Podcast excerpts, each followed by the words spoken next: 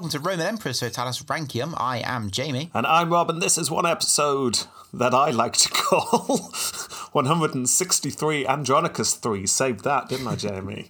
yeah, that was you did. Smooth. It was. yes. Here we are. Uh, just mentioned, Jamie, just before we started. Um, today, we're doing the very last Emperor's great grandfather. I mean, that's not what you said. Uh, Close enough. I was close enough. The intention was there. It was accurate. Yeah, fat. I'll do a quick flashback edit and everyone can hear what I said. Record. I'm recording. His son is the grandfather of the very last Roman emperor. Oh, so he's the great grandfather. Well, You could say that, yes. Yeah. We're close. Oh, so I stand by what, what I said yeah, it's not a couple of wrong. minutes ago. It's not wrong, not wrong at all. Talking of someone being wrong, Jamie, segue, like it.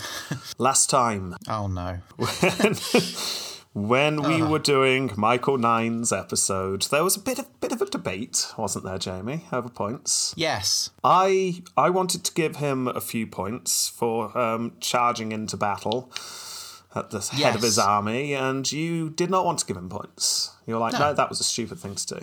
Yeah, I stand by that. Okay, well, it's close, but uh, we we, we asked the dear listeners to, to decide, and uh, the results are close. So you need to start a tally because I've not bothered to tally it up yet. We're going to see who wins. Okay, um, I'm just going to stick to Facebook, but it was representative on Twitter, I think, looking at it. So let's see. Uh, You'd only say that if you know you've won. uh, who knows, Jamie? Let's do the tally. Um, let's. Um, I, I won't read out every comment, obviously, because that would take too long. I'll summarise, or I'll just read and I the won't be very. able to take it. I'll just, I'll just say the, uh, the the first line or so. Kyle said, "I agree with Rob. That's one for me. Hooray!" Did say you had a sexy voice though, so that's nice. You get that. I think that was when you were doing a sexy voice, not just your voice generally. Although that is also sexy. Uh, anyway, that's one for me. You got that? Yeah. Yes, I've put Uh, that one down. Bailey, um, Jeff here, Rob. Tom Ballantyne, Rob wins. Jade, apologies, Jamie, but absolutely team Rob. Lewis, as much as I'd like to side with Jamie, uh, I've got to go with Rob. Ben, despite James' best efforts, Rob's right. Mark, yep, Rob wins this one. Mags, gonna have to agree with Rob. John, oh, he's just excited for the next episodes. Um, yeah, John doesn't say. you can, Is that a to me? you can have half a point because John Meltzer didn't express an opinion. Yes. Either way. Um, Courtney, Team Rob all the way. Ria joining Team Rob. Ron Fontana, what, Fontana, Fontana. Really nice message uh, from his. He, he's been listening since 2020. He, he binged all of our episodes in just four weeks, and uh, he's never commented on a single thing that we've done because it's just not what he does, and that's fair enough. I was like that when I listened to podcasts, but yeah, he's on Team Rob. Right. He felt he had to come out of the uh, the woodwork just to. Uh, anyway, Put that nail into Jamie's soul. how's how's the uh, tally coming along? Uh, at the moment, it's eleven. It's eleven. now. Michelle, Team Rob, Tina, Rob is right. Magda, Jamie. Sorry, I vote for Rob. That that was a that was a mean swerve, Rob. Christy, Rob, Ryan, Team Rob, Jesse, Rob, Katie, Rob. I'm being slightly mean here because I did skip one. Let's see if I can find it. Angel, if I'm pronouncing that correctly, Gil, Team Jamie. Fine Yay! line between bravery and stupidity, and Michael just stupidly charged into an unwinnable situation. exactly, Angel Yeah. or Angel. Thank you. And um, and James Latman also goes for you, Jamie. oh yes. because he went back and listened to the very first episode, and we said, were they a good fighter, and did they manage the troops well? And he's saying that he didn't do that. Yes. See, that's why I've always got my head, Rob. I don't Yeah. just change arbitrarily between different meanings of the of the rounds. It's a good argument, uh, almost as good, uh, I'd say, to counteract all those points I got. what? All nineteen? So I'm uh, I'm willing to call it a draw, apart from this very last one, Jonathan Tate. Unfortunately, no one will be able to see this but you. But he merely has put a GIF of um, the letters R, O, and B doing a little victory dance. There it is. So I, I think that's inconclusive. I don't know. I think it's safe to say I won that. And you know what, Jamie? What I could have done is started the episode and just said, oh, by the way, the listeners agreed with me. I could have done that. Yeah, you could have. I didn't Yeah. need to spend what is possibly 10 minutes at the start of an episode before we actually get to the content of an episode, just making it really sure that, that we knew who won. but not I'm not that man. Jamie. You're not. I am You're petty. very Christmas. Yeah. You like to just twist that. It's just like I've accidentally stabbed myself. I accidentally cut myself, and you just twisted the knife, stubbed it in harder, and laughed while sprinkling Christmas tinsel all over my face. Well, I didn't do that. Thanks. Our listeners did that, Jamie. That's true. Yeah. Thanks, guys. I shall remember this. I shall remember. Right. Anyway, so Michael's points stand, or at least um, what I gave him stands. So you, so you can, so we can change our points after the fact. Oh no, no, we're not doing that. we're not breaking that it. precedent on episode 163, Jamie. Although I saying that, I'm fairly sure we've done that in the past. Who knows? Oh, yeah. Who knows, Jamie? Who Mists could say? time. Right. Anyway, Andronicus three. Here we go. Uh, Are you ready? Yeah. Oh, you're all deflated now, aren't you? I'm a little bit, but it's okay. I'll, I'll What, get over it. what could happen in this episode that would cheer you up? Didius Julianus turning up, Okay, that's Off- un- offering advice. It's unlikely to happen. I can offer you Oh. a stupid death. How about that? Brilliant, that'll do. Yeah. Yeah, okay, right. Okay, in the last two episodes, we have covered the life of the grandfather Andronicus II and the father Michael IX. Yeah. Time to go on to the son slash grandson Andronicus III. And obviously, we've covered a little bit of his life already, uh, but let's, let's let's cover it like we usually do. Andronicus III, born on the 25th of March, 1297. That's only like nine months away from Christmas. I know, it's so close to being Christmas. Or three Oh, months away from oh, Christmas. my Depends. Goodness, Jamie, I just realised uh, there's a reason why there's jingly bells at the start of this. It's our Christmas special episode, this is. Oh, yeah. Yeah. Right, Wonder everyone knows. cold. Everyone knows what to do. Imagine the, the, the Father Christmas hats on everyone. Yeah. Yeah, good. When Andronicus was born, he was born with a Father Christmas hat on, much to everyone's delight and confusion, as it was the middle of March. Um, Yeah. But yeah. Anyway, his grandfather had been the emperor for about 15 years at the point of Andronicus's birth, and his father Michael had been made co ruler for the last two years, so he was very much born into an imperial household, born into the purple. As covered last time, Andronicus had a brother called Manuel.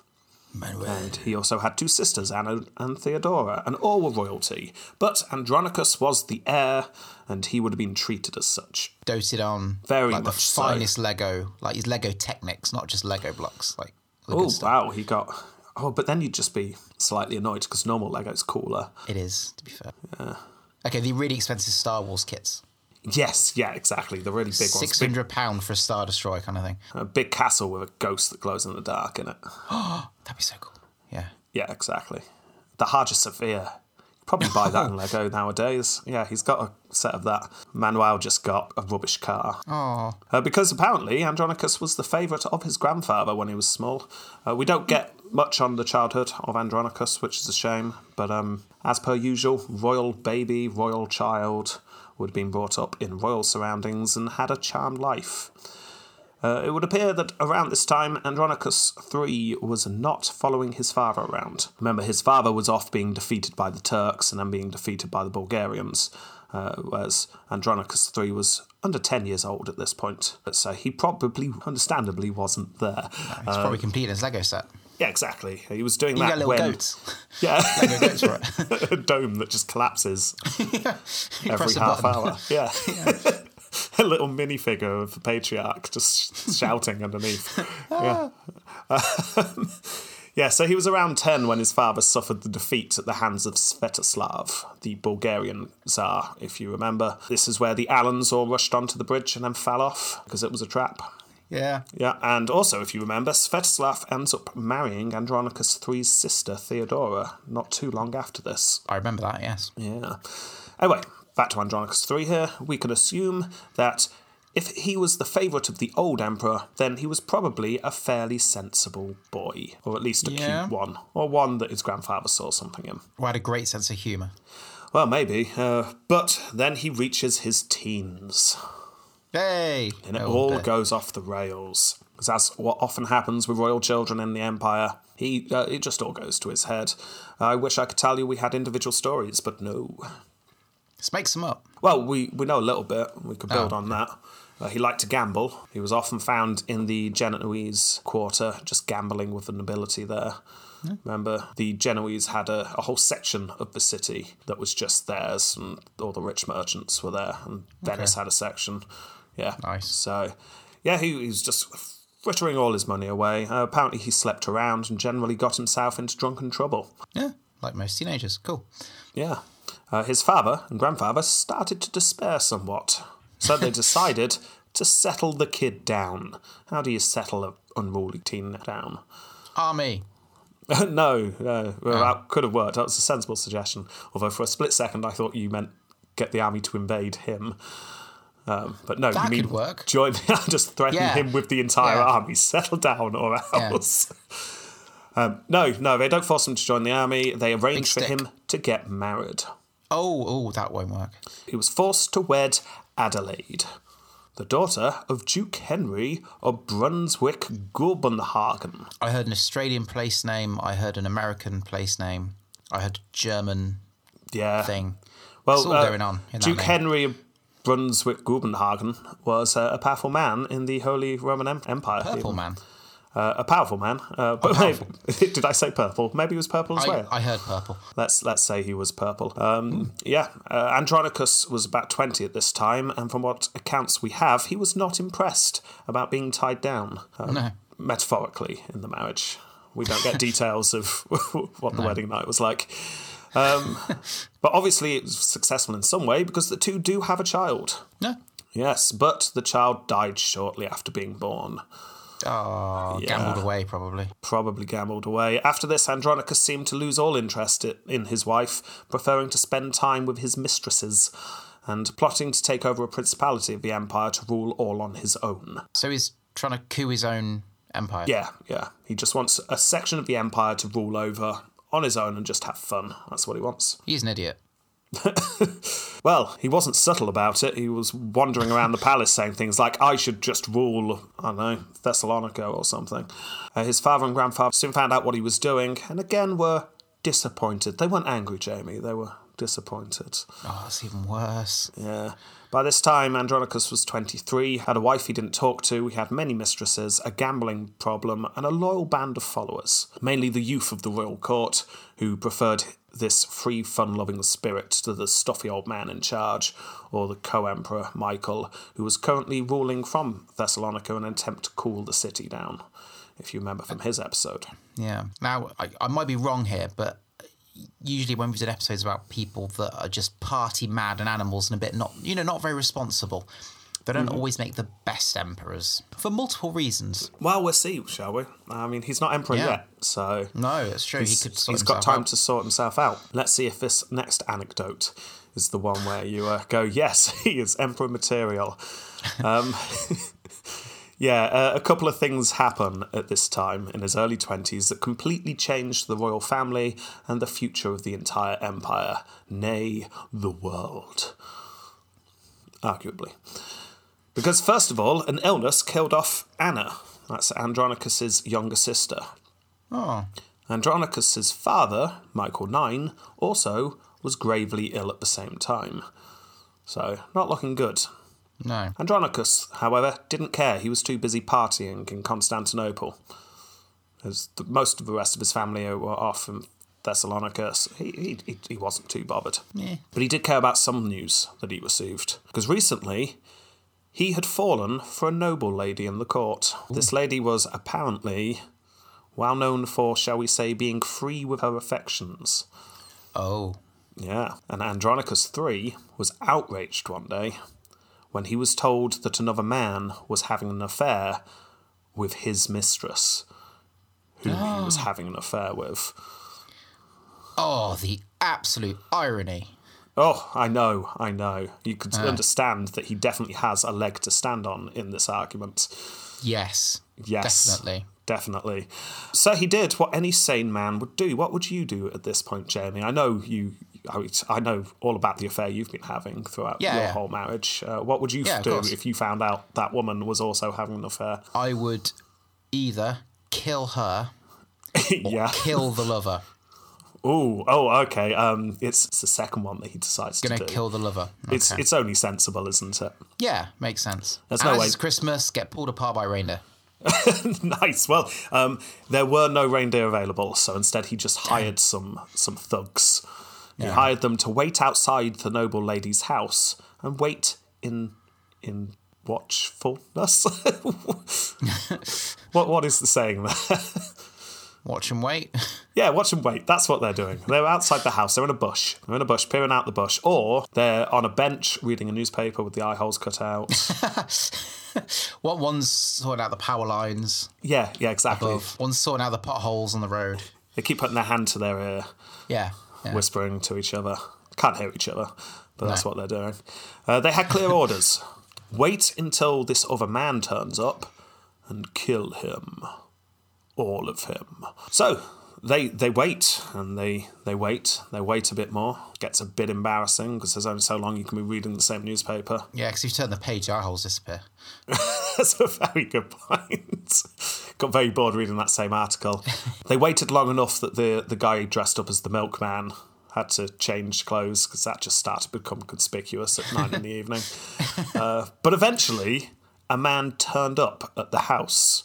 The hired goons did what they had been hired to do. They went and gooned. They jumped out and they ran the man through with sharp, pointy things. And then they removed the hood to find out who they would report back to Andronicus was Oh, the no. victim. oh, oh no, Jamie. What, what do you think's going to happen? It's the woman, isn't it? No, it's not. Oh, it's not. No. Is it his dad? Is it the emperor? No, his his dad is ill in another city at the moment. Is it his brother? It Is, it him himself? no, it would have been brilliant if it was Andronicus. Who'd forgotten about the goons and decided to pay his mistress a visit that night. No, no, you got it right after several attempts. Uh, it was, it was Prince Manuel, who was just lying there in a pool of blood and pencil-thin moustache. Smoking one last cigarette before he dies. Yeah. um, yeah, it must have been one of those, oh, sh- kind of moments. Yeah, it was. Uh, it was Andronicus' brother. It was the prince. They tried to cover it up, understandably. They Just failed. cover the body in a blanket. yeah. They'll no, no, no. Soon, word was all over the capital. The prince had been murdered by none other than the heir himself. And all over a woman. As you can imagine, the scandal and gossip ran rampant through the empire, where it reached Andronicus's father in Thessalonica. He was ill, and the news finished him off, apparently. That's Oh. how we finished the last episode.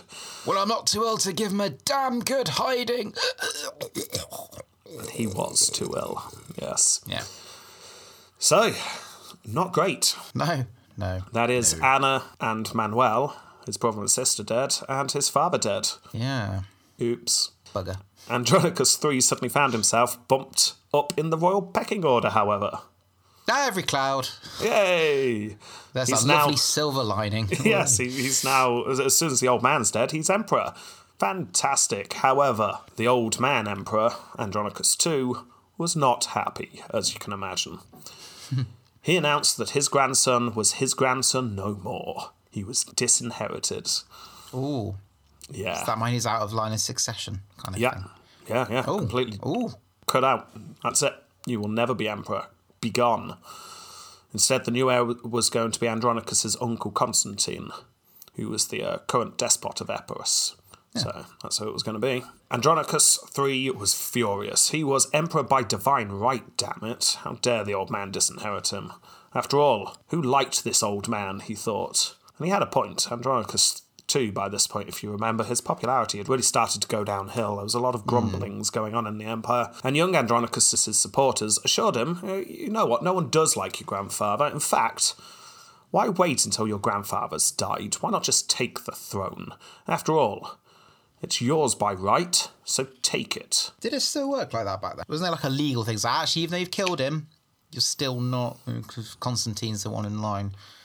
Oh, you could just kill him as well, though, couldn't you? That's true. Yeah. Then kill the whole Senate. Then kill everyone in Constantinople. Yeah, exactly. Kill everyone in the world. and then you Until are the emperor. winner. Yes.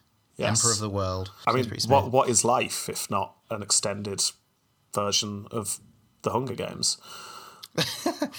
Yeah. Surely that is what we're all trying to do, isn't it? Just be the Yeah. last one. Or the purge. yeah, exactly. Anyway, by this time, Andronicus had two main supporters. Uh, first of all was a friend named Sergianes. Uh, we'll cover him a little bit. Uh, he was a second cousin of the emperor and a good friend of Andronicus. Sergianes was ambitious. He'd made a name for himself when he had dabbled in a spot of rebellion in Macedonia. So he- got a taste for the whole revolt kind of cooing thing. So, yeah, he was one supporter, but by far the more important of the supporters was his very good friend, John Cantacuzzinos. Or. John Cantacuzene, depending on whether you've anglified that or not. Ooh. I'm just going to call him John Cant. Yeah, yes. Good old John Cant. From the Kant family, full of Kants. yes, he was 25 years old. He was from a rich and well established family, the aforementioned Cants, and he had grown up with Andronicus III and fast became the usurper's right hand man. We have the writings of John, we have them still. So we get a lot from this period from him. As you can imagine, therefore, there is a bit of bias going on. But just so you know, he is one of our major sources. So, to begin with, John Cant and Sergianes went and bought themselves commands in Thrace because that would give them some control in the army. And yes, Yeah. that's how bad things had got recently. Anyone could just go and buy a command. You wanted to be in charge of some of the forces, just go and just go and give someone some cash. I think today I'll be a general. That'd be great. Yeah, exactly. Field Marshal Kant. yes, John Cant and Sergianes then went round the provinces testing the ground. How were people feeling? As they suspected, people were not happy with the old emperor. They weren't just blowing smoke up uh, Andronicus's bum. Um, How, how much of a size sample do you think they had? Did they just ask three people who they knew would give the right answer? Or was it like quite an obvious. Good point. Maybe they just got five minutes out of the capital and just saw a peasant in the field and went, You! Are you happy? Huh? No, I've got no money. Yes, we hate the Emperor too. Well done. Yeah, maybe. That's a very good point. Didn't go into the methodology of the survey taken. Uh, I apologise for that. Uh, but yes, let's say it was just ask a peasant. Uh, and it turned out that Jeff wasn't pleased at that time. So, No, well, yeah, there you go. But there's a good reason why this peasant wasn't happy. As we've seen, the empire was shrinking, and the military was not good enough to stop the raids and invasions that had been going on. Taxes were sky high in an attempt to stop the military from falling apart entirely, which was happening anyway. Andronicus III and his friends started to foment the idea that the deposed heir would be a better ruler. After all, he'd already said he would lower the taxes if he was in charge. They said that quite loudly all over the place. but no one thought to say. But then, how does people get money? How is he able to do that? And the current emperor can't. no- no What's his plan? What's No- his forward no, thinking? No, no one thinks that far, Jamie. Lower taxes. That's all you need to hear. They had it written on the sides of their horses as they rode. they had one horse that just had lower on it and one horse that had taxes on it. Nice, It was nice. You had to make sure you, facing the right way. although both work. Yeah, that's true. Yeah, yeah. Anyway, so yeah, everyone was starting to go, oh, lower taxes, sounds good. Uh, they weren't being too subtle, though, uh, because Andronicus III was suddenly arrested one night. It was after the parade, wasn't it? yes, probably. He was taken to the Patriarch, the human voice of God on earth. At least one of them. What are you up to? he was asked. Well, Andronicus III had a cunning answer. Nothing. Massive stage wink. yeah. Well, the Empress heard you're up to something, young man. No, I'm not. Another massive wink. Yeah. This time with two fingers pointing. well, apparently this was enough. Um, he managed to convince the patriarch that no, it's fine. It's I'm I'm not planning a coup. Honest. Um, I mean, people were still suspicious of him. It was probably the vote for Andronicus three badges that he kept handing out. The word "vote" crossed out because no one has a vote. No, that's true. Put up with Andronicus three, except that's it. Except Andronicus three. Yeah. Anyway, uh, he was put under watch, not under lock and key. Let's just keep an eye on the young guy. One evening, however, he took out a hunting party outside the city walls and was able to use this as a distraction and slip away from the group, meeting up with some men who took him to his friends John and Sergianis. And by this point, the two friends had made Adrianople their headquarters to the rebellion, so that's where they went. Word made it to the old emperor that his grandson had escaped, and he was furious. He announced that Andronicus III was now an outlaw, oh. which instantly made him five times cooler than Yeah. he was before. People who were wavering were now, ooh, sexy Yeah. outlaw. Nice. He's got a cool hat. Yeah. yeah, instantly just had a cowboy hat on. Was great. Yeah. Spurs. I mean, yeah. they would have had Spurs anyway, right? But cool Spurs boots. yeah. Uh, anyone supporting him was to be excommunicated. Out of the church, you're going to hell. no, okay. Uh, but it wasn't enough. There were many who wanted the change. They saw this young man as the future of the empire. Yes, he gambled and womanized, and yes, he killed his brother. Yes, he has, in fact, shown none of the qualities that anyone would look for in an emperor. But uh, none of us are perfect. And did No, you did you see what he said about the taxes? Yeah. Lower taxes. Well, it's the same reason people voted for Trump and Johnson. Uh, They're different. They're against the ordinary. it has not It's changed. fun. It, it has not changed, has it? Anyway, Andronicus III started loudly proclaiming that he would indeed cut taxes if he was in charge. In fact, you know what? I'm going to do it right now. After all, I'm the rightful emperor. Where we are in Adrianople, your taxes are cut. Well done, everyone. Woo. Excellent. Not only this, he tracked down the taxmen in the area and took the money from them and used it to fill the rebellion's treasury. Oh. So he's actively stealing from the empire now. Excellent. Well, it's technically his empire. Well, exactly. He would argue. Exactly. All he needs to do is win, and then he's done the right thing. so he realised that he needed help to win, however, so he contacted his brother in law. Now, if you remember the last episode, his brother in law is the King of Bulgaria, Svetoslav. Do you fancy helping out? He sent in a letter. Duh. Replied Svetoslav, and delivered 300 cavalrymen. There you go. Yay! No horses, just the cavalrymen. Yeah. Self-assembly required. Yes. Uh, many around Andronicus wanted to charge onto the capital and take the throne by force. Let's go and do it. But John Cant cancelled caution, as the famous saying goes. And Andronicus III listened to him. "Uh, that's a good point. If we charge on Constantinople, we might all be wiped out and killed. Maybe we shouldn't do that. Okay, instead, let's send a messenger to the old man. We're willing to negotiate. Andronicus II receives this messenger and agrees, yes, we can talk. And meeting a meeting takes place. It is agreed Andronicus III would be co-emperor, and he would rule from Thrace. cool. Yeah, there you go. You're back being not just heir, you're now co-emperor. That's um, cool. Yeah, Because he got, he got what he wanted as well. He's got his own little area. He can look after it and have it as a party town, like the Las Vegas of, of their Yeah, own empire. yeah, exactly. This is everything that Andronicus III wanted. It all goes his way, and things settle for a bit. But then, if we can believe one source, Andronicus III messes up But how because, can he possibly mess up? well, he accidentally fell over and slept with Sergiani's wife. Oh, he fell into it, didn't he? Yeah, Then out of her, then back in again. Sergiani's furious he was. He rides to Constantinople and offers his support to the old emperor. Things seem to be heading to open war between the two uh, co emperors once more. Things are just hotting up. But as covered last time, this fizzled out as both sides realised that they're not strong enough to win. Neither of them were.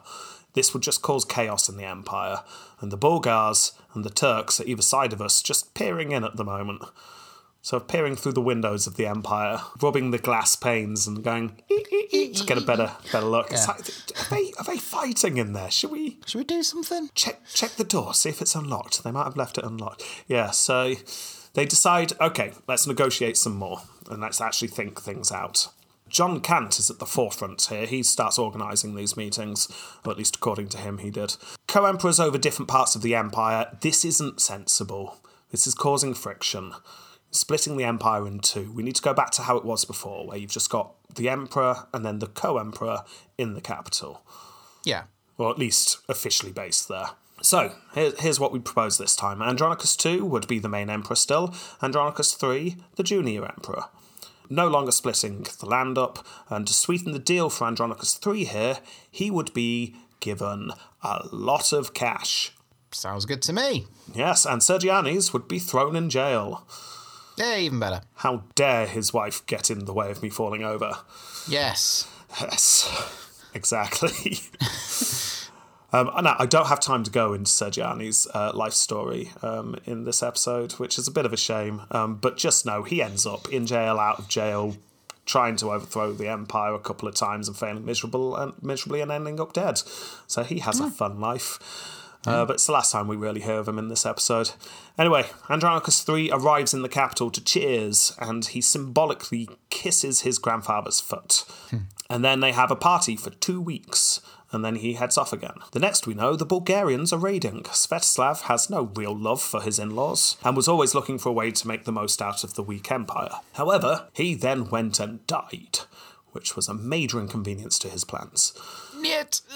Yes, his son took over, but it didn't last long because a man named Michael Shishman, probably pronouncing that incorrectly, uh, staged That's a coup said. and became the Tsar. Seeking legitimacy, he wanted to marry the widow of the old Tsar, and this obviously is none other than Andronicus' sister Theodora. So Hmm. there we go. New, new Tsar in Bulgaria, but still the brother-in-law of Andronicus. So why why why is he called Sheesh Man? Let's ask him. So why are you called Sheesh Man? Well, dude, let me tell you. Want some Sheesh Man? Yeah, that's exactly. Don't this is if I do. this is roughly the time of the assassins. So he probably, Yeah. yeah, he probably got it from then. Yeah. Anyway, it's uh, a busy time this time. Not only was uh, Andronicus' sister getting married to a new czar, uh, his wife dies at this point. Oh, the one who we lived and cared for. Um, no, you must be misremembering. This is the one he, he didn't give two things about. Squeaks. Yeah. Yeah. So, um, yeah. I imagine he shrugged slightly. Anyway, uh, it's, like I say, busy time because he was crowned co-emperor in the Hagia Sophia at this point, 1325. He's been called the co-emperor for a while, but the official crowning has taken place. And then he marries for a second time, this time to a woman called Anna of Savoy. So, Oh, that sounds mysterious. couldn't find out too much about this wedding, but considering the last marriage, uh, apparently he didn't like her, and this one's not mentioned, I can only imagine this one's slightly better. Yeah. Isn't there a sausage called a Savoy? Oh, it's a Saveloy. Never mind. Well, maybe it's a typo. Maybe it's Anna of Savoy. Who knows? Maybe it is. Yeah. Anyway, it's around this time that the Ottomans, remember the Ottomans are around now? Oh, yeah. Yeah, yeah. Um, so the uh, Ottoman Turks, still a very small force at this point, uh, they attack Brusa, Prusa. This is a key city in Anatolia and one of the last Roman strongholds in the area, and it looks like it's about to fall. Andronicus III wants to take arms to the city and defend it, but his grandfather refuses. No, waste of men. And you have no military experience. Yeah. Uh, John Kant, your friend, he has military experience. He can go instead. He has some success, but it's not enough. Uh, Brusa falls and soon would become the capital of the Ottoman Empire until they could find a better one from somewhere. Not sure where that could be. No. No. Anyway, uh, the things between the two emperors become more and more tense over time. The empire was not big enough for the two of them. Andronicus too had recently made some overtures to the Slavs, currently to the west of the empire. Now, the Bulgars and the Slavs were in the middle of fighting, so the Bulgar Tsar, Shishman, approached his new brother-in-law, Andronicus III. Hey, want, Dude. want to be on our side? Uh, yeah, go on then, says Andronicus. So what you've got here is uh, two external forces fighting and the empire being dragged in half supporting different sides it's not a good good look for the romans. No. no. Yes again tensions mount. Civil war looks like it's looming. Andronicus iii received word from his grandfather who was no longer welcome in the capital. Don't come back. And then he Again? heard, yeah. Then he heard rumour that the patriarch had been removed for refusing to excommunicate him. And also jamie there were omens of upcoming civil unrest. Omen time! It's omen time. I've only got two, but Uh, two's better than none. two is better than none. Okay, omen number one, I put it to you that on the 1st of September, at night, the shape of the moon changed in the sky. If you're waiting for more, there's no more. Was there a cloud? no, it wasn't a cloud, and it wasn't just. No, no, it's a, a, a, a lunar eclipse. Oh, okay. For those that want want to know, lunar eclipse is when the Earth goes into the shadow, the the moon. Sorry, goes into the shadow of the Earth. Yes, yeah. If only you were there to point that out. Yes. Say, what's the Earth? It's the big Because- thing we're standing on. Because at that point, everyone was just pointing into the sky, screaming, Omen! yeah. Um, yeah. Do you want to rate that Omen out of 10? Uh, two, but Yeah, only okay. two because it's quite quite funny. But it's just a thing, a thing that they would have seen before and would be quite familiar to them. This isn't Yes. a new thing that's never happened before. No, It I mean, a couple it's- of times a year. I mean, come on. yeah, th- this is definitely not an unknown phenomenon.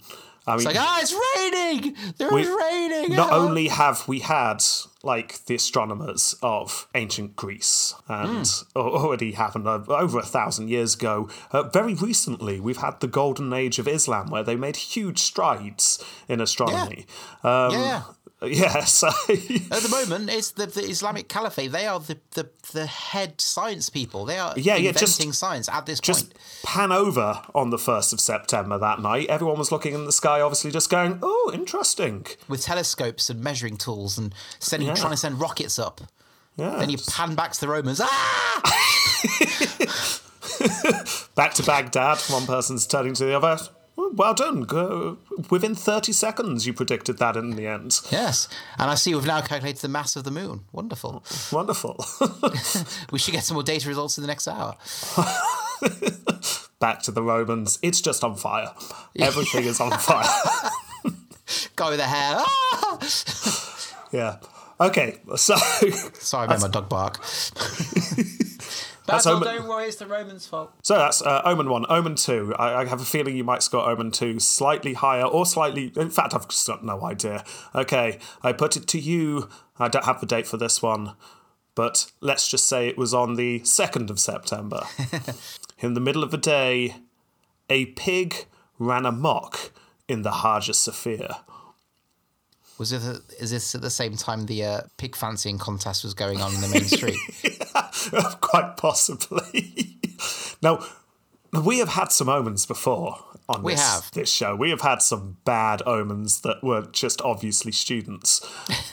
but a pig just running around the Hagia Sophia really doesn't seem like an omen to me, unless this pig was doing some extreme stuff. yeah. I mean, was it being chased by a frantic-looking farmer? That's what you got to ask yourself. Probably yes. I'll, I'll accept it as an omen if the pig had glowing red eyes, had spouted wings, and was currently swooping under the domes. I'd accept that as an omen. Yeah, or, or carving things into the brickwork. Yeah. The end is nigh, kind of thing.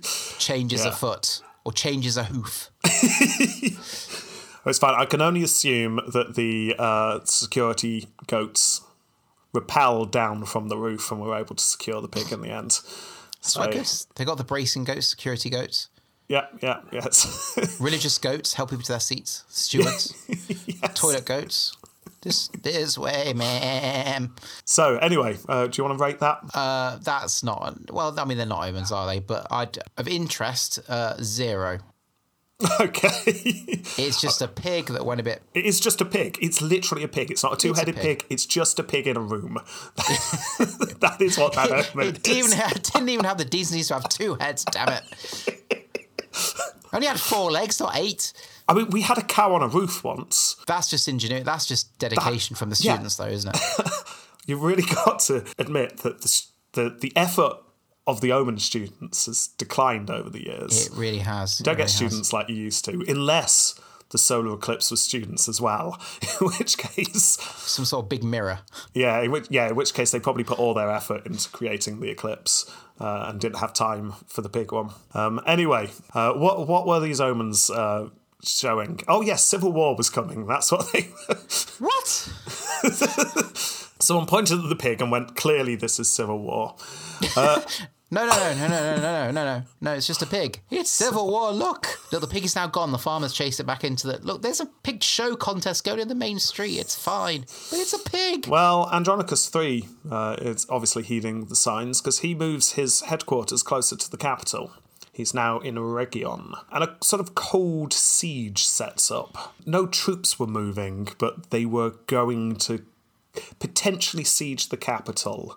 Maybe they were preparing. They were preparing, but no one's actually doing anything yet. It's They were just... shining up their armor, just sharpening their swords. Yeah, exactly. Uh, public opinion's shifting, though. The old emperor started to sense the support, the little support he had, falling away. And Andronicus III became more convinced that he could definitely take the throne. So he announced yet another tax break in the region. He was in just to make sure, uh, and um, just let it coast on like this and let public opinion fall away from his grandfather. This stalemate lasts several months, and eventually he decides to test the old man's resolve.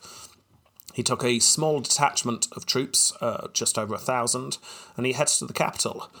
They received a message from the old man Turn back, or else. Andronicus III turned back. Yeah, okay, the old man's not that weak just yet. Okay, instead, Andronicus took advice from John Cant. Why don't we go to the second city, Thessalonica? Thessalonica in Macedonia is not happy that the old emperor was talking to the nearby Slavs, and maybe this young man would be better.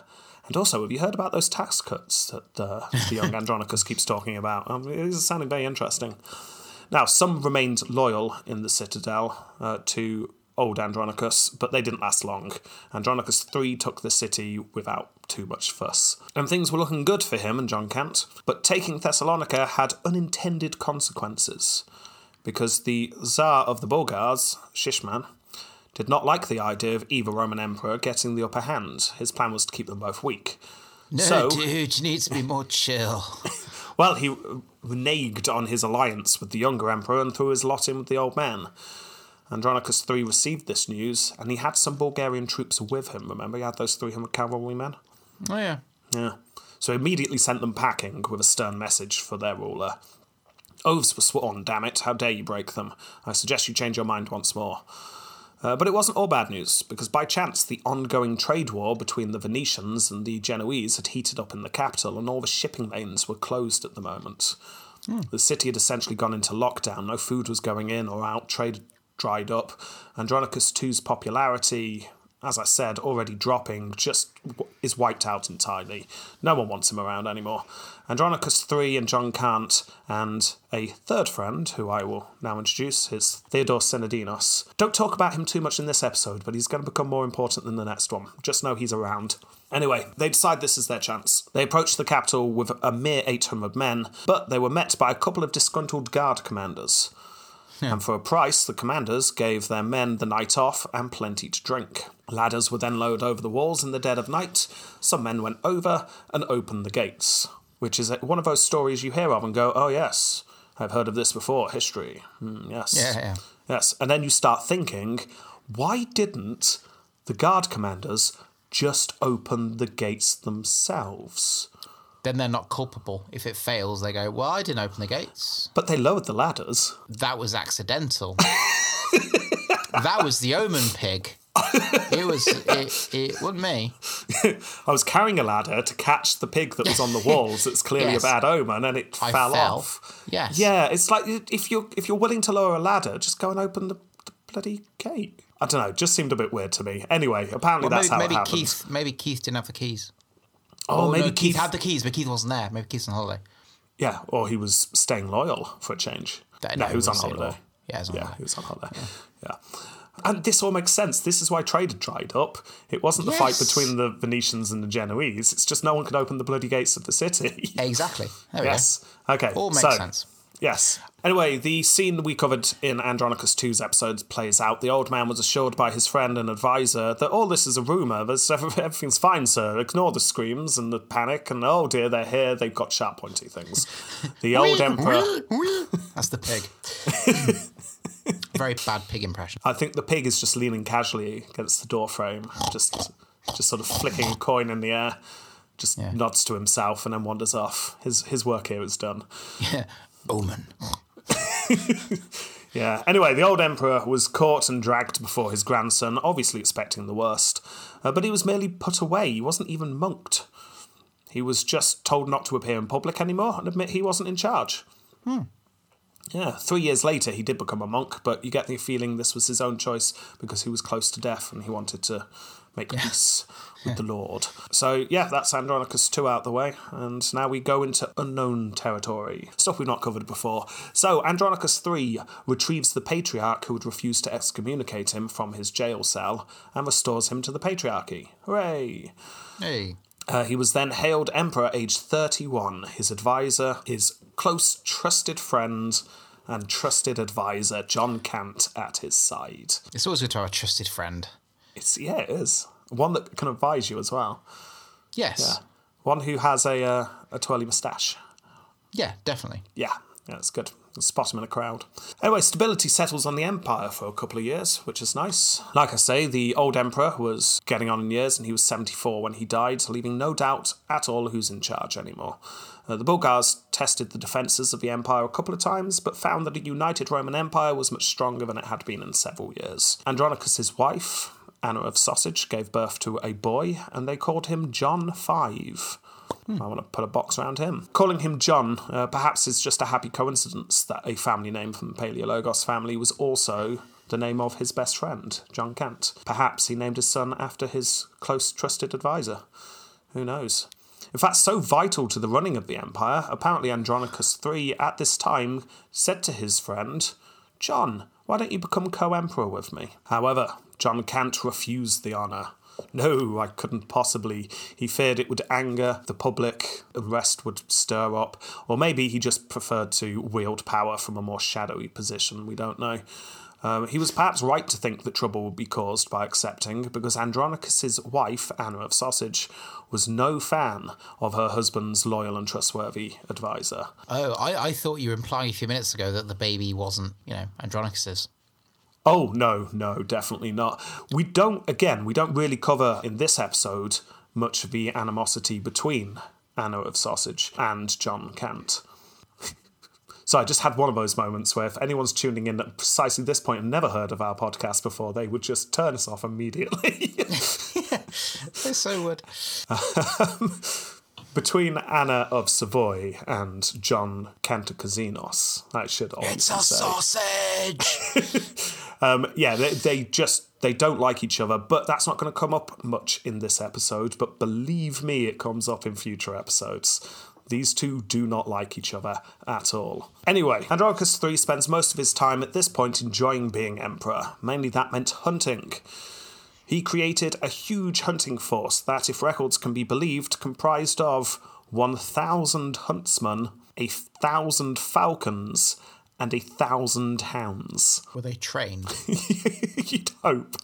But that, those numbers don't seem right. I don't know much about hunting, especially hunting from like 800 years ago. But um, if you've got a Well, you need a you need a lot of dogs. Depends how big your hunting party is, I guess. well, if you've got a thousand huntsmen and you've got a thousand falcons, do the huntsmen look after the falcons, or do the falcons come with another person? Because if they don't, your huntsman's got a falcon on one arm and a dog on a leash. You're not hunting much with, with well, the, the falcon could be on the dog. The dog could have trained the falcon. That's a good point. Dog, falcon on its head, Yeah. huntsman running behind with a spear. Okay. Yeah. Yeah, that makes sense. He had a thousand Problem each solved. of them. Anyway, uh, when he wasn't hunting, he was taking part in the latest Western craze. Disco. no, we're slightly, we're not quite at disco yet. Uh, jousting, Jamie. Oh, jousting! Oh wow. Jousting. Now We've we talked have. about jousting before, haven't we? yes, my notes literally say here we've come across jousting before. Yeah, yeah, Yeah. we have. See, I, listen, I pay Um, attention. But these were more brawls than what we'd recognise as jousting uh, today. Every time we've talked about jousting, I've had to go, uh, it's not quite what you think of when you think of jousting. But now we definitely are, Jamie. We are full on Knight's Tale jousting. Oh, brilliant! Queen's in the background. It's great. Yeah, I, oh, I can't remember. It was a couple of episodes ago you, you worked out when the Knight's Tale was set. And, I, s- and we weren't quite there, so it wouldn't surprise me if we are now exactly when A Knight's Tale is set. Andronicus III staged a tourney to celebrate the birth of his son. What really uh, shocked most people in the capital was not just that a tourney was taking place, um, but the new emperor was actually taking part in the tournament himself. Nice. Yeah, now the more old fashioned of the court muttered about standard slipping and not acting like an emperor. Andronicus III did not care. He was getting on his horse, he was going to gallop up and down with his big, sharp, pointy stick, and he was going to smash shields. And it was going to be like in that film we just watched because it would have just come out. Yeah, that's a good point. Yeah. Black and white though, yeah, it was a long time or ago. or in woodcut, really low definition. yes. Massive flick book. Tried to get a hairdo just like Heath Ledger. Right, anyway, um, so all this sounds fun, doesn't it? He's hunting, he's jousting, he's had a son. Uh, it's, it's all very nice, all very medieval. But the peace could not last for long, because remember, the empire right now is essentially northern modern Greece without the left bit, Macedonia and Constantinople. It is the smallest we've ever known it. There were a small number of cities clinging on in Anatolia, but they were in trouble, and it seemed like the Ottoman Turks were going to take them before long. And soon enough, it was before long. Uh, Nicomedia was under attack. Now, just to remind you, Nicomedia is the large city just over the Bosphorus from the capital. Close enough that when we have talked about it in the past, when it was set aflame, um, I told you that in the capital you could see the sky glowing red. Yeah. Um, so it, it's close. And it's in danger. If that city goes, then that's it. The Roman Empire would lose all meaningful presence in Asia. So, Andronicus III and John Cant pulled together all their forces, which, although stronger now than a few years before, is still only about 4,000 men. That's all they could muster. Before they reached the city, they came across the new Sultan of the Ottomans. This is Orhan I. This is the son of Osman I, Ottoman that the Ottomans are named after. Orhan had blocked the road. Andronicus III saw that Orhan had only a few troops and they were fleeing into the hills. They kept looking over their shoulders, saying things like, Chase me, chase me. Oh, please chase me. I'm Yeah. so unarmed. yeah. I'm so vulnerable. Andronicus III and John Cant, not being idiots, didn't fall for this trap. Uh, instead, they stayed where they were. Uh, so, twice over the next few hours, a large ish number of Turks came down from the hills to skirmish and then ran off Come on, again. chase us. Come on, come on, holding tempting things up. Yeah. Look, we've got barbecues over here. Bring out like the, the prettiest looking soldier in a little dress. Come on. Yeah, for- what else do you want? Um, Gooey. I've got uh, uh, a cookery set. Do you want a cookery set? Ooh, A fluffy br- toy. Brand new cart. No, donkey. Speedboat. We don't know how the technology works, but it looks pretty. Um, yeah, n- none of this works. They cannot tempt the Romans. Um, in the end, John suggests to the emperor, "Tell you what, let's retreat a bit, make camp, and then we'll try and find a better battleground tomorrow. They're not going to come down from the hills properly." So the order was given. The Romans start to withdraw, and this is when Orhan sprang into action. They charged Doing. into the back of the Roman forces. The Romans managed to see the Turks off once more, but in the action, Andronicus and John were both injured. Andronicus was injured on his knee. It was severe enough that he could not walk. This wasn't just a someone bashed into him and he had a slight limp. This was a, a nasty injury. Stubbed his knee. Yeah. always, always terrible when that happens. Uh, the Romans retreated. They made camp, but soon enough, the soldiers' worst enemy invaded the camp. Plague. Rumor. Oh, oh. Oh yeah, yeah. It started to spread. The emperor was mortally injured and would be dead by morning. They start to flee. John Cant heard about this. Uh, he wasn't as injured as the emperor, so he went around the camp trying to restore order. Realizing that they'd not be able to fight the next day, he orders a hurried retreat back to the coast. Meanwhile, Andronicus was put on a stretcher and hurried back to the capital. The next day, the Ottomans caught up with John and battle took place. John survived just about, but two of his relatives died on that day, and he managed to flee with some of the troops. The Romans had, to all intents and purposes, lost Anatolia. This was a huge defeat. Um, now, it's not a single decisive moment that the Romans lose Anatolia, but if you're going to put a pin in a, in a map, then this is a good time to do it. They've still got little bits, but it's it's gone. Two years later, Andronicus decides to try and settle this diplomatically. Nicomedia was technically still holding on, but it was just besieged. It couldn't operate like a normal city. It was cut off from the empire. Uh, so Andronicus III decides to visit the city to provide food and aid, but really what he was doing was meeting with the Sultan. How about, said Andronicus, we pay you 12,000 gold coins a year and you stop advancing on our capital? Yep. Okay. it said Orhan. Yeah. I mean, the Romans still had a sliver of land in the area. Andronicus III wanted to keep it and he wanted peace with the Ottomans. Three So- meters by eight meters. yeah. So Orhan agrees. Fantastic. So they just pay off the Ottomans to stop. Around this time, Andronicus III, however, becomes very ill. He summoned his wife and his advisors and let everyone know that his trusted advisor and best friend, John Cant, was to rule as regent until little John could take over. And at this point, John Cant started twirling his moustache. Yeah. John Cant then swore an oath of loyalty. He would obviously not try and usurp the throne, he would act as regent. And then Andronicus III asked to be monked. But that led to an argument. Many thought this was premature. If Andronicus III was monked, then John Cant would become emperor immediately, or, or in all but name. Uh, maybe Andronicus would get better. Maybe we should just hold fire a bit. Now, It's according only a knee injury. Come on. well, according to John himself, uh, he was the man leading the resistance. He was saying to his friend, No, no, hold on. You're not going to die, you pull through this illness. We don't know how true this is, but it all becomes moot when a few days later, Andronicus feels much, much better. Oh. And he doesn't die. Turned out it was just a bit of a cold. Bit of trapped wind. It's fine. Yeah. Just needed burping. Meanwhile, there's all sorts of political wrangling going on in Europe. Things get a bit messy historically.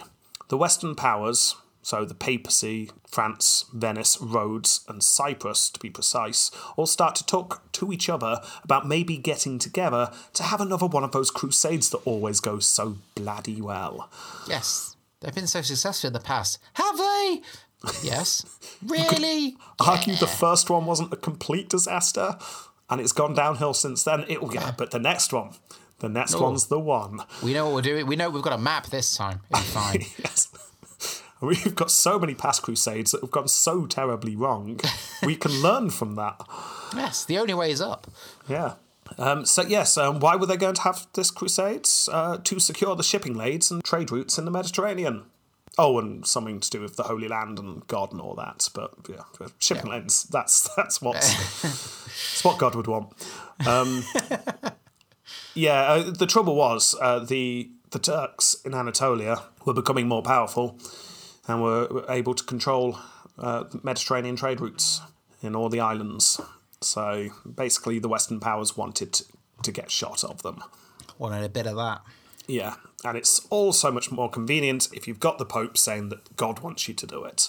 Uh, Andronicus III received letters from the Pope, but they went nowhere. Yet again, the papacy would only let the Romans join in if they got behind the Western Church. Now, Andronicus III was open to correspondence with the Pope, but he was not going to bend the religious knee. I mean, he's injured it for a start. Uh, so it just goes nowhere. The Pope's not budging. So, when various Western powers start to throw their weight around the Greek islands, trying to ensure that they control the area, Andronicus was worried that the Romans would be pushed aside. So he came to a conclusion. You know what? These Turks, they are in some ways the enemy, but they're, they're more reliable than the West. Oh yeah. Yeah. I went and talked to that Orhan fellow, and actually he was all right. I mean, I don't want to ally myself with the Ottomans because we're paying them money at the moment, but who else is around, he thinks. So he and John reach out to the leader of one of the emirates on the left side of Anatolia that had sprung up in recent decades. This was the Emirate of Aden, or Aydin. This was being led by a man named Umar. Now, Umar was said to be a very intelligent, very clever, and very charismatic man, and he saw that an alliance with the Romans would help secure his emirate. So they get talking and they do a bit of the old shaking hands and yeah, we'll scratch your back if you scratch ours kind of thing. Yes. Here's your back scratcher. Yes. Custom made. And then they did the ceremonial back scratching. It Yes. was, it was it was touching. Put a tear to the eye of whoever was watching.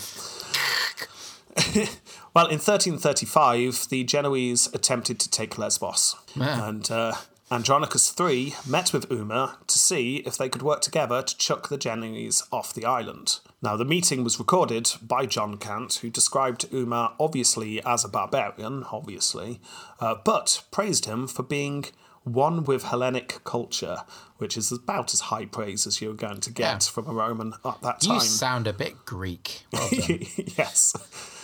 To secure the alliance, John offered one of his daughters to the Emir. Umar politely refused, It's, this is ingenious, this is. He said that it would be incestuous because he and John Kant were now brothers. Oh, it's nothing to do with the fact that your sister has a moustache. no. Nothing to do with that.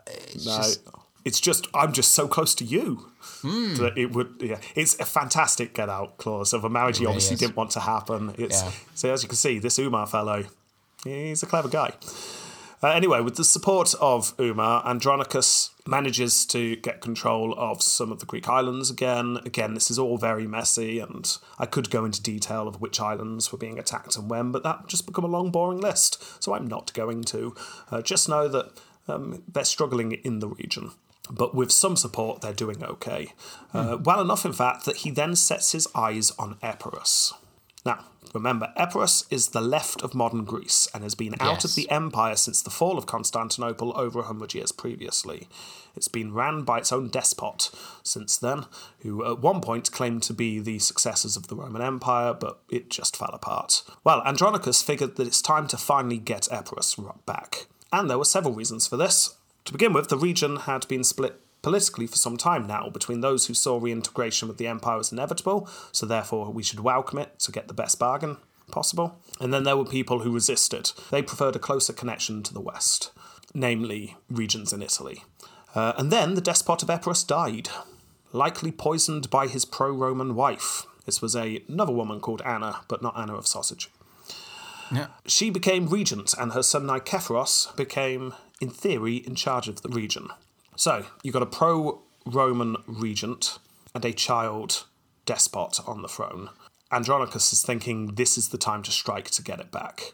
But rather than just charge in there, he thinks about this quite cleverly. Because at this time, Epirus was being raided by the Albanians. Now, the Albanians were just to the north of Epirus, and they were very much settled in this region by this point, but still a raiding economy.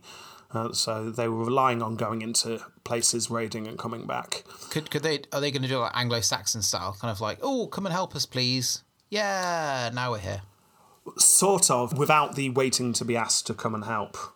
Oh, Um, they're just offering their support. Andronicus and John Cant uh, pulled together an army of 2,000 Romans and Turkish forces that Umar had uh, given them and just head into Albania. The plan was to set the Turkish forces, who were better trained at mountainous warfare, against the Albanians and confused them with their, their foreign tactics. And this works perfectly. The Turkish forces took to the mountain fighting in the region like ducks up a mountain that had been trained in warfare. Yeah. Yeah, the Albanian forces utterly destroyed.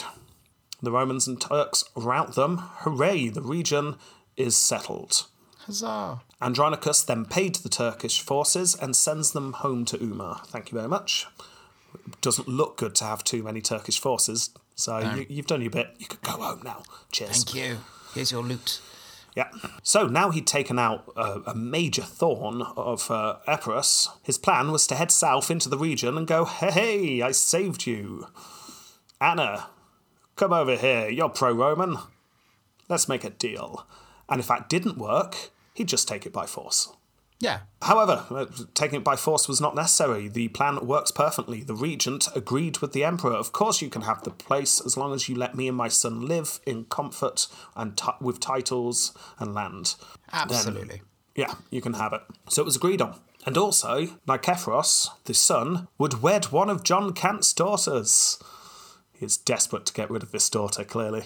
So, so be tied in to, to this sort of royal family. Uh, so Anna sets off to meet Andronicus and get all this settled, but the son Nikephoros went missing.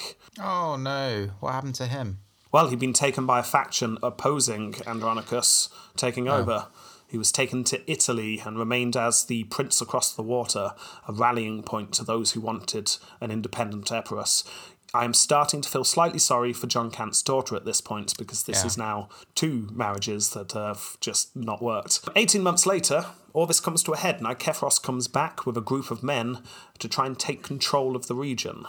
So they're leading a revolt. Andronicus III was faced with rebellion. He and John arrive in the region with troops and they split into three forces. They siege the three main cities leading the revolt all at the same time. Unfortunately, we don't get a huge amount of detail on this, but once the sieges were set up, John Cant took control diplomatically. So very little fighting took place, but John essentially went around, bribed people, intimidated people, pointed out that things would happen to people unless they did the right thing, kind of thing. Uh, Until eventually the leaders of the revolt just all surrender due to pressure being put on them. Hey, that's helpful. And once the revolt was put down, Nikephoros was located and once more betrothed to John Cant's daughter. Hooray! Yay! The wedding's on. Brilliant, she's saying. So Epirus is now back in the Empire. Hooray! That is land on a map gained, Jamie. That's Yeah. some of the Empire lost back in the Empire. The Romans now control a majority of the Balkan Peninsula. I mean, the bit in the middle is still a bit wild, but they've got a good chunk of it now. More than they'd had for quite some time, well over well- 100 years. Well, well, Markovic is happy. Markovic, the map maker. yes, yeah, exactly. All the red Got pens came out. colouring. Yes. Oh, Yeah. yes. Yes. Put, bit. Put the rubber away, Markovic. You don't need it now. Just get your red pen. Well, the, the, he needs the rubber because he's rubbing out all the Anatolian lands lost. Oh, that's true. Yeah. But this kind of makes up for it, some Yeah. people are thinking. We don't need those Anatolian lands. No, No. we, we, we've got Greece now. It's Yeah. fine. Yeah. However, then tragedy strikes. On the way back home to the capital, the emperor, aged 45, suddenly became ill and dies. Very suddenly. Andronicus. Yes. Oh. Yeah. Said everyone. what? What? He's, he's dead? Oh. Wasn't expecting that. Damn. he was ill. That was quick. Uh, who's in charge? Ah, we'll sort out next week. exactly. Because we now enter what's known as the Second Paleologos Civil War and all the chaos that goes with it. And uh, it it gets a bit confusing, and I've not still I've still not figured out how I'm going to approach the next few episodes of what order I'm going to do people in.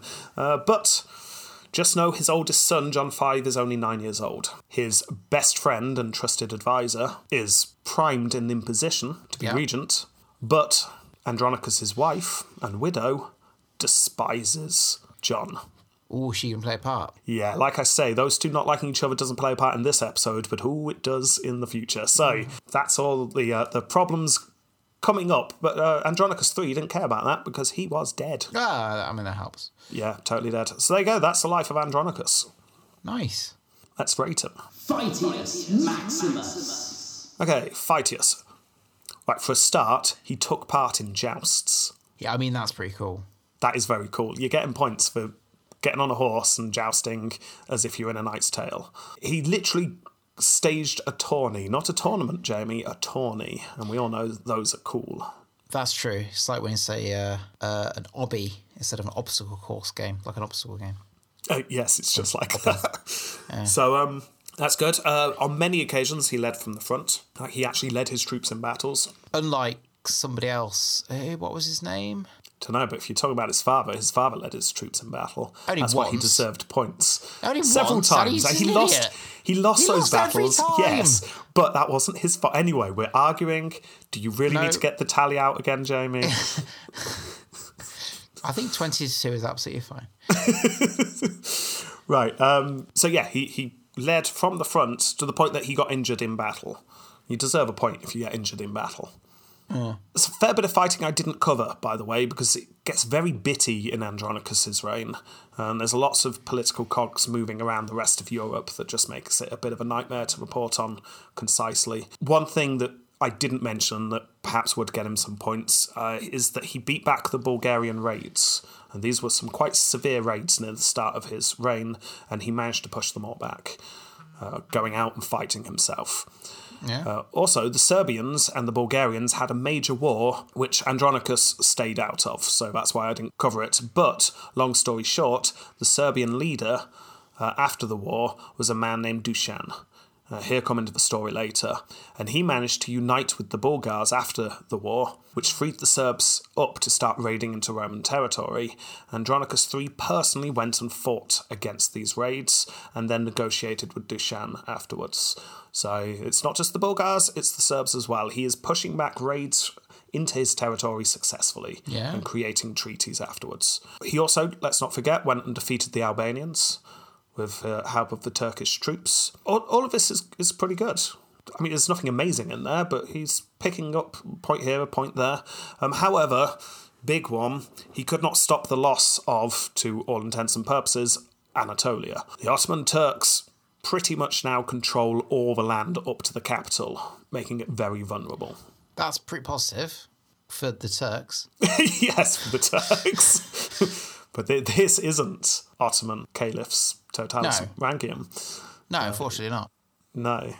Because uh, Orhan would be episode number two. I imagine he'd get a good score. So, yeah, it's a big loss, but he's got lots of little wins. So, what are you thinking? I put four down. Four? I think that's fair. I, so I couldn't go. I, I wouldn't feel right going higher than that. No, But because it, I think- losing Anatolia is a huge thing, and it's just not Well, good. yeah. Uh, but it's not like he lost it. It was being No. lost by his grandfather and his father, and he just wasn't able to turn the tide. So I don't want to be too harsh on Yeah, him. Uh, so yeah, no, I'll, I'll, go, I'll go with four. And you know what, four. Jamie? I feel like this mends a rift. I think it does. It Well, does. to be fair, the, the rift the rift is between you and I, you and me. It's between me and me and all, all the listeners. yes, those damn, damn listeners. Yeah. I mean, I, I can understand you making a mistake, but so many other people making mistakes. It's just, just, just Dis- awful. it's disheartening, isn't it? It Makes is. you It- despair for humanity. it does. It does. I, however, have a warm glow and hope for the future that, that large groups of people can make a sensible decision. So, yeah. Uh, okay, that's eight for this round. Next Yeah. round. Opprobrium Crasium. Okay, very much a tale of two halves for him, Opprobrium Crasium. Yeah. Because, as you said, about halfway through the episode, it's like, oh, he's going to be a terrible emperor. But notice how, as soon as he became the emperor, all those stories of him just being a bit uncontrollable, a drunk, a gambler, um, someone who would accidentally kill his brother, all of those stories disappear, and he actually becomes a quite a sensible emperor who just fights when he needs to and makes treaties when he needs to. Yeah, he made reasonable decisions. So Yeah. Um, so, is this because we get a lot of his reign um, written from the perspective of his best friend? Possibly.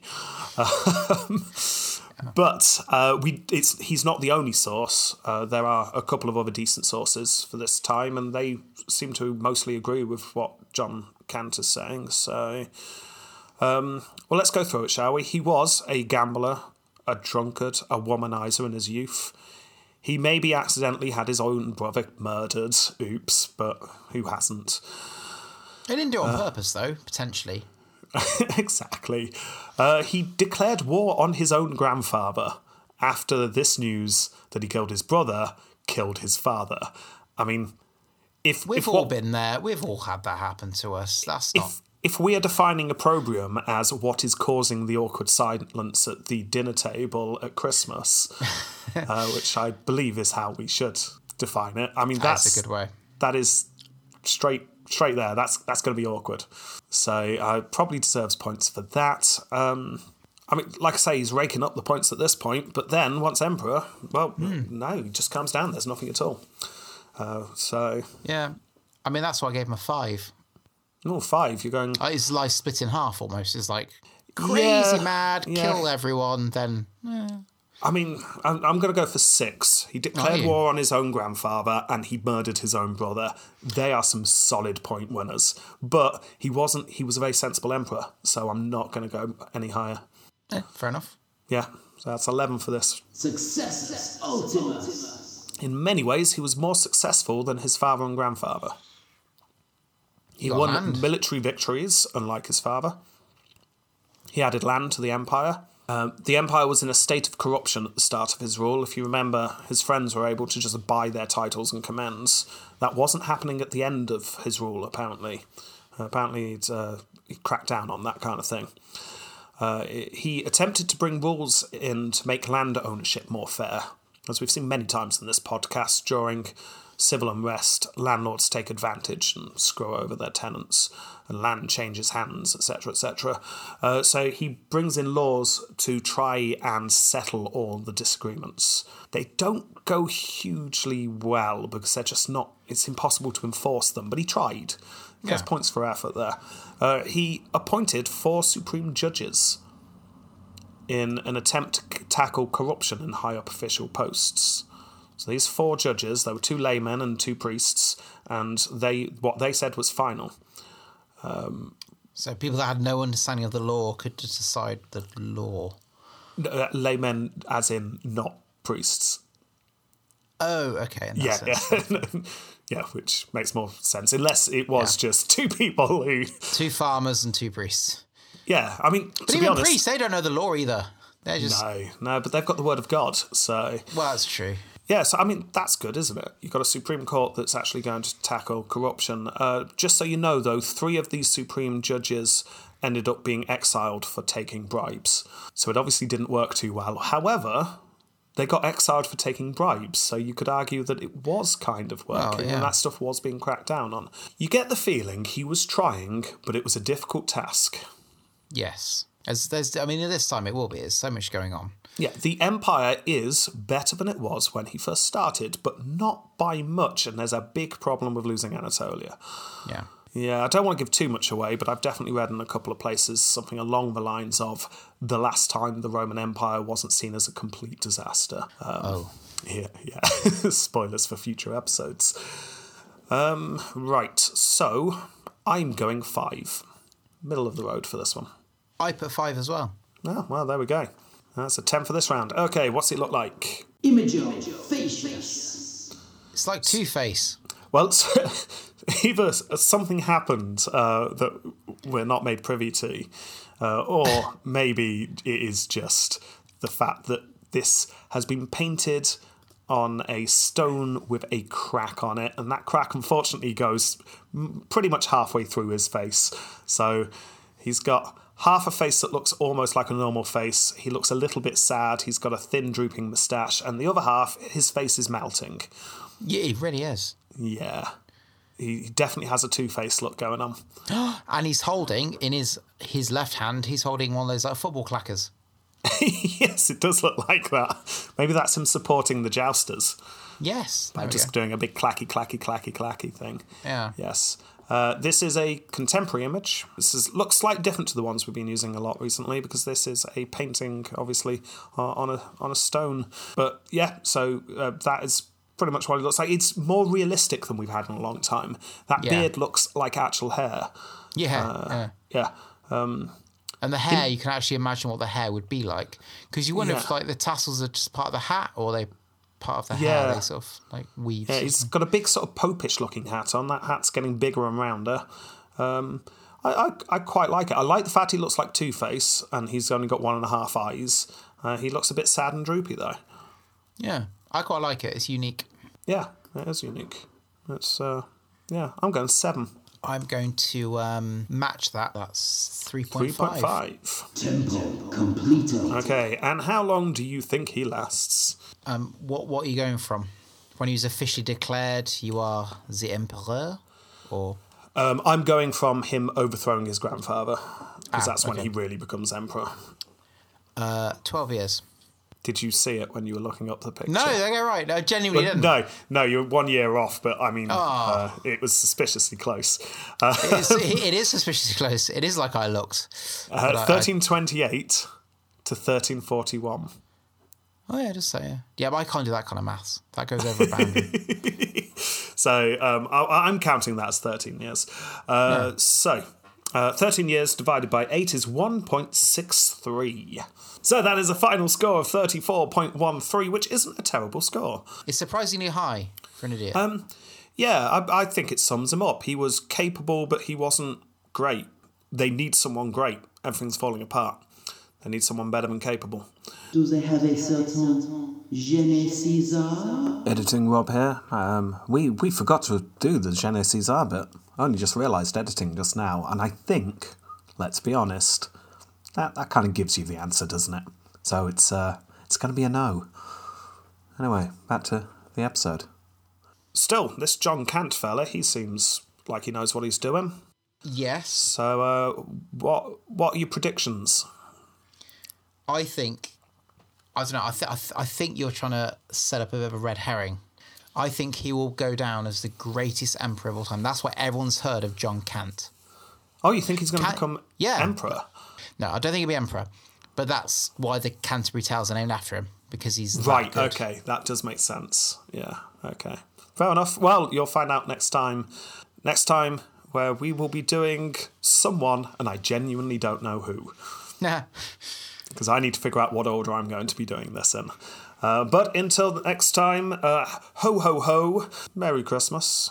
If Merry you are Winterfest. celebrating Christmas, I hope you had a good time. If not, Enjoy time with your family.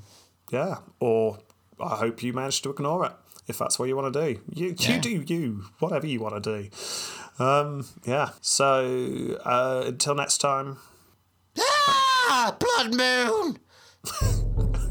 goodbye. Goodbye.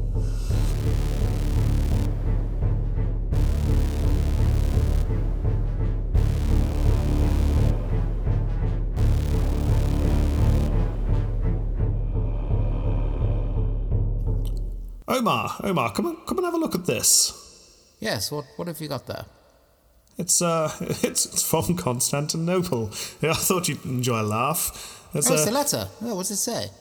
Yes, it's it's it's from one of their leading professors. Professors. yeah, They would know Professor meant E times the square of the speed of light. the fools. Yes, no, they've got a way to come to beat us in here in Baghdad. what do you mean, Baghdad that was raided and sacked a few years ago, and the House of Wisdom was destroyed? Shush, shush. Yeah, no, okay. Ignore the historical inaccuracy, Omar. Just, just ignore it and let's carry on. Anyway, uh, the, the- learning is not in a building, is it? Anyway, That is true. You're very wise. yes, uh, thank you. Anyway, uh, uh, so they want us to go down the list and let them know if we think they are actually omens or not. They believe in omens. Well, yes, quite. Anyway, um, what have we got here? Right, so on the 1st of September, they. Oh, Omar, they witnessed a lunar eclipse. They think that's an omen. They think that's an omen. It. Oh, it's been the fifth one this year. We already sent letters telling them not to panic. Yes, I, I suspect they don't read them, you know. Um, right, well, put that in the not omen column. Well, yes, of Have course. you, have you drawn the table? Well, it's just a blank piece of paper, but fundamentally, Yes. yes. Yes, it's one column. Right, okay.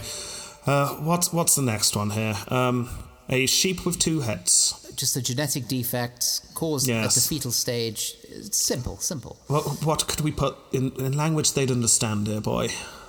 Baby gone wrong. Excellent. I'll put that. Baby gone wrong. Or twice the sheep sheephead soup. Positive. Oh, nice. Spinning in at a positive. Nice. Okay, next one. A an arc of multicolored light appeared over the Hagia Sophia. Well, I'm guessing they're talking about a rainbow, It certainly sounds like it, doesn't it?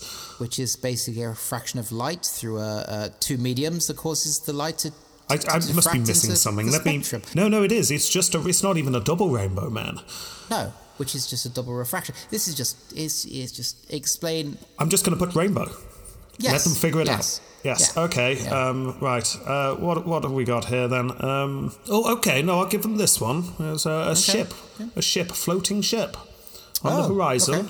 The ship was visibly above the waterline, apparently. Ah, so they're talking about the refraction of objects. Yes, they really struggle with refraction, don't they? Yeah, just say it's a magic boat. Magic boat, sorcerers. Oh, shall we just tell them that that one is an omen then, Yeah, it's shall not, no, no, it's not an omen. It's just it can be explained by magic. Okay. Magic, brackets, not omen. Yes. Okay, that one's interesting. Uh, three suns. Not had one of those for a while, have we? Uh, S U N S or S O N S. Not unless something's gone really wrong with their religion. Uh, no, S U N S. Yeah, so three suns in the sky. Yes, we, we've come across this before. It's called a sundog. Refraction. Yes, it is refraction. It's Refraction. Uh, ice crystals in the air, don't you know? Very rare. Yes, very rare. yes. Uh, But, it uh, can happen. It can happen, so not omen. Okay, next one. Wow, they really went down a rabbit hole here. Apparently, the Emperor put a straw in his drink and it looked wonky. Refraction, not omen. All in Ah. capital letters. Right, and uh, there's there's only one more. Only one more. Um, good God, man. What? I don't know how to say this. There was a pig in the Hagia Sophia. Oh my god. Oh, the humanity. No. The no. end is nigh. Oh, man! No, we're Oh, die. man! Ah! And imagine an elf on a shelf looking sinister in the background. Every time you look away and then look back, he's closer with an evil look and a knife. I, I, you might want to cut this out of the episode because I'll just ramble for a bit. But um, in my class, we did elf on the shelfy kind of thing. But I've got two. I've got a green one who we called Eric, and my Yeah. red elf called Nobby. and um, and we we just did a topic on crime and punishment, and they'd learnt about being hung, drawn, and quartered. So gradually over the last week, Eric got slowly hung, drawn, and quartered, or cut off limbs. And stuff. And when they came in, his head was like on a stick. His stomach was all open with the fluff everywhere, and his limbs were scattered around the room. It's quite fun. You are the best teacher. Yep. Yeah. A child asked if they could take him home, so they've got Eric home. They're going to try and sew him back together. I did tell them it's too late. It's too Is, late. is that the one child in your class who believes in rehabilitation? To the extreme, I think. Yeah. Yeah. Uh, okay. Anyway, Christmas special episode.